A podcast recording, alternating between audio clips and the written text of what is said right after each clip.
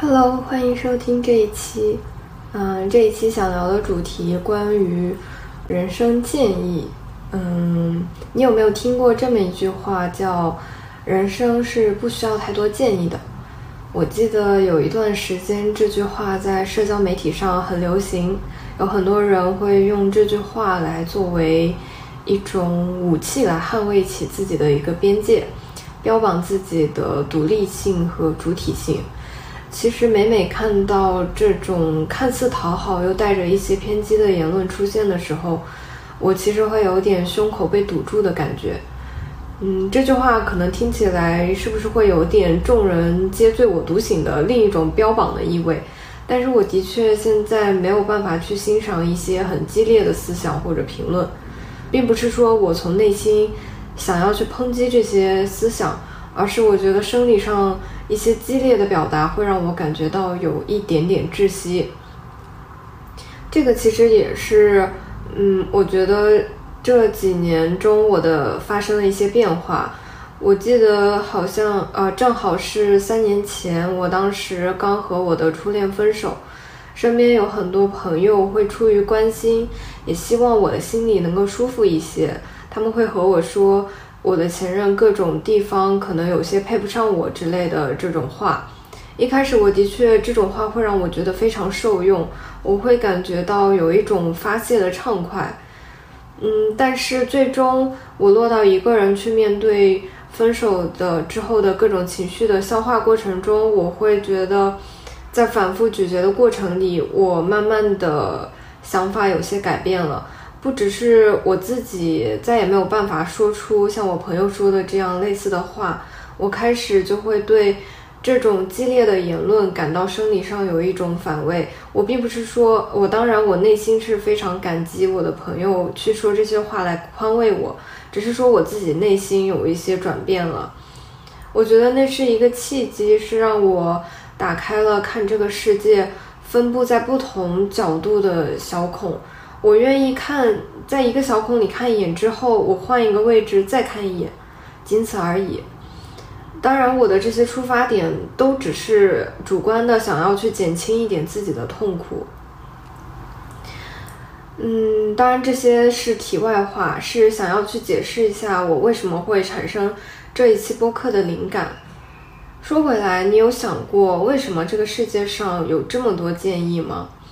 一个很直接的答案是我们其实总是在经历各种各样的挑战，小到我要怎么去呃考一本驾照，大到我要如何去选择自己的人生方向。当我们去面对未知的时候，我们总希望可以用一种经验去消除恐惧。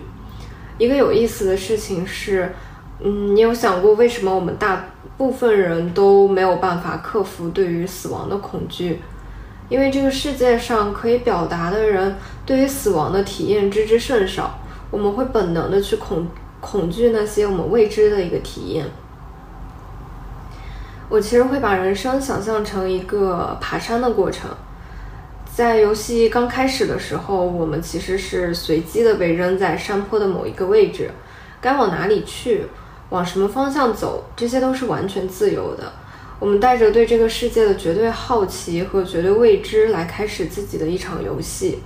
幸运的是，其实也是不幸的是，我们在路上会遇到很多同路人。这些同路人是爸爸妈妈，他们会陪伴我们很长一段路。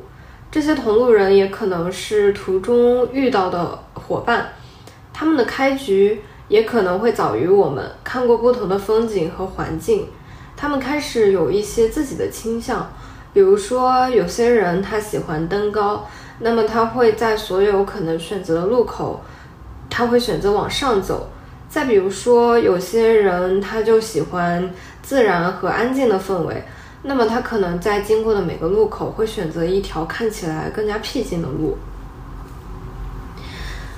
他们也会在路上出于一种善意，告诉你说什么样的石头看起来稳固，但是一踩就会踏空。告诉你什么样的小河里有更大的概率去捉到小鱼小虾，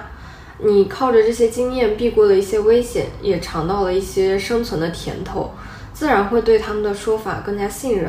而当他们有意或者无意地透露出对于他们选择的那条路的欣喜或者是失望的时候，你可能就会潜移默化地在心里的心愿清单上增加或者删除一些条目。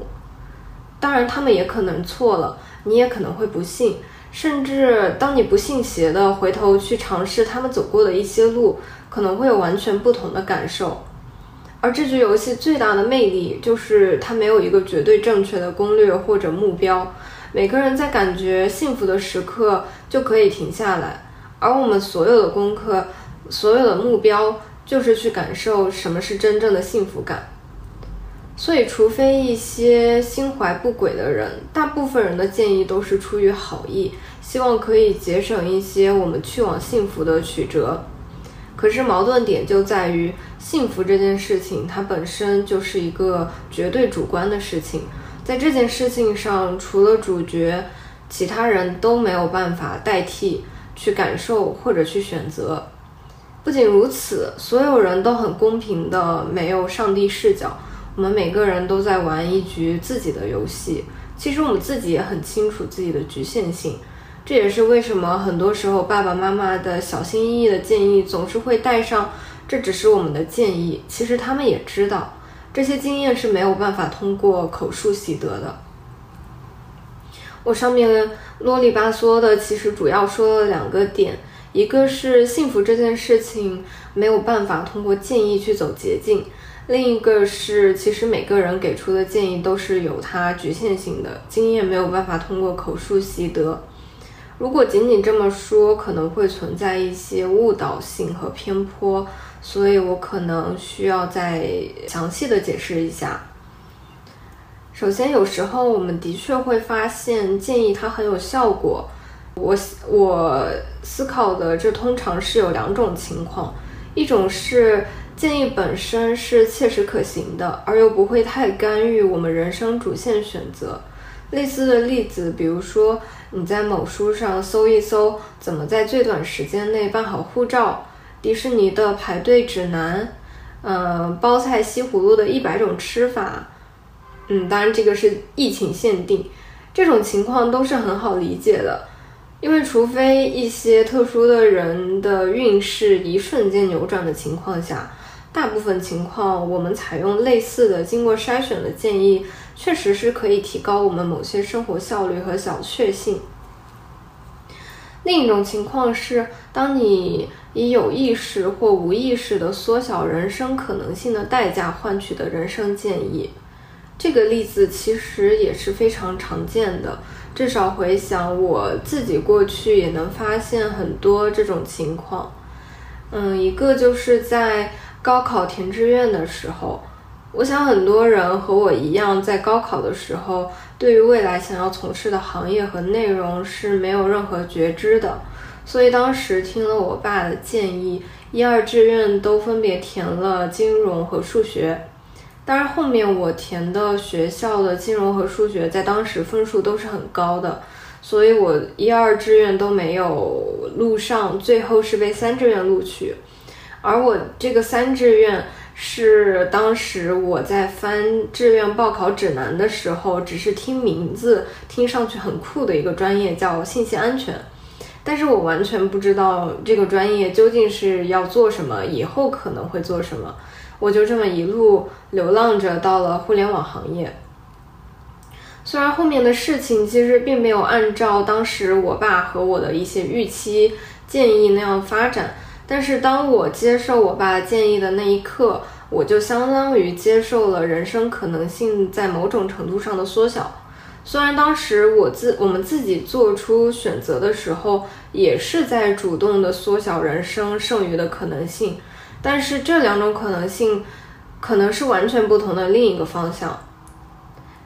但是就我所知的，比如说有些朋友，即使在这样懵懂的情况下接受了建议。但是他最终其实走上了，并且爱上了那一条路，这其实是一件非常幸运的事情，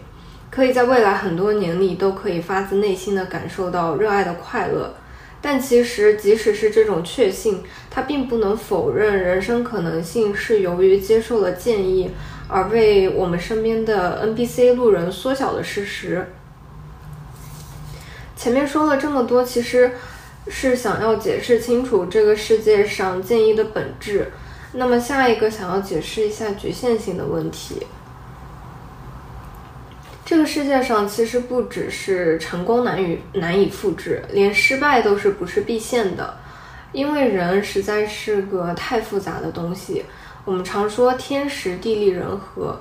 光是人本身初始的性格背景机遇，其实它都可能会产生数以百万计的可能性。我们在人生发展的过程中，自然是可以产生基于自身经历得来的一些观念或者经验，但是很不幸的是，这些经验很可能，或者说严格来说，它只对我们自己有效，大概率也会对，嗯，小概率下，它可能会对别人产生一些正向的效果。但是你怎么会知道，如果他人按照另外一种选择走，而不会产生更好的结果呢？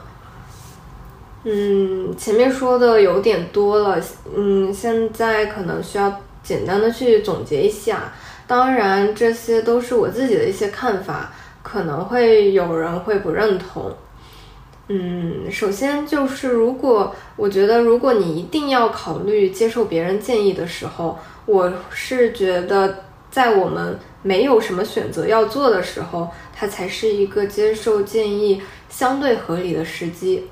为什么这么说呢？你其实可以想一下，你会在什么时候不用做选择？比如说，当你失恋分手的时候，木已成舟，你其实没有什么需要做的决策，唯一需要做的是接受和解脱。那么这个时候，我想一些可以帮助缓解情绪、认清自己情绪的建议，它可能是确实是有效果的。它就像是一颗布洛芬，而不是不是缓释的那一种。为什么会有这个比喻呢？因为我想到我在阳的时候，发现自己只有缓释胶囊，就是说这个药要吃了，延迟几个小时之后才能发挥药效。嗯，对应的是对应的是说，当我们如果有面临选择的时候，我想建议它往往就并非是那颗特效药，而恰恰就是刚才说的这个缓释药片。是因为当我们面对选择的时候，我们其实确实习惯性的想要去了解别人的经验，借以去逃避自己不得不做出并且要为之负责的决定。但可惜的是，该我们做呃该做的选择，即使我们可以短暂的逃离，它最终会通过其他方式和我们再次相遇。幸运的时候，我们不会感觉到一些负面的影响。但是也可能在无意识之间缩小了我们人生的丰富与精彩的更多可能性。如果你可以接受我上面两种论述，那么我就可以放心的说，嗯，比起学习经验、接受建议，我们更重要的是在修炼意识。我最近有在读王阳明心学全书的这本书的时候，有一段比较触动的话是。思想的力量虽然强大，但需要先成为潜意识才能发挥它的作用。而想要一种经验成为习惯，首先需要内心是接受开放的状态。我想这刚好就是我想说我们对待人生经人生经验最好的态度，那就是我们怀着开放包容的心态吸收，并且要转化为我们自己的潜意识。训练出我们自己形成自呃形成自己一套坚固稳定的思考处事逻辑。我们接受自己的局限性，也要接受他人的局限性，不断完善对自我的认知，拥有一个不轻易被动摇的内核。在面对建议的时候，我们自然就会知道哪一些听听就好，哪一些要默默的加入我们自己的知识库。哪一些又是当下就可以用得上的东西？在我这短短的人生经验里，说出下面这些话，可能会有点老气横秋的意味。但是我的确觉得，人生就像一座沙丘，风来，我们的一一些部分会被带走，剩下的部分组成了最真实的形状。但是你又怎么知道这些风不是你脑海中煽动产生的呢？我欲人思人质矣。感谢收听这一期，我们下期再见喽。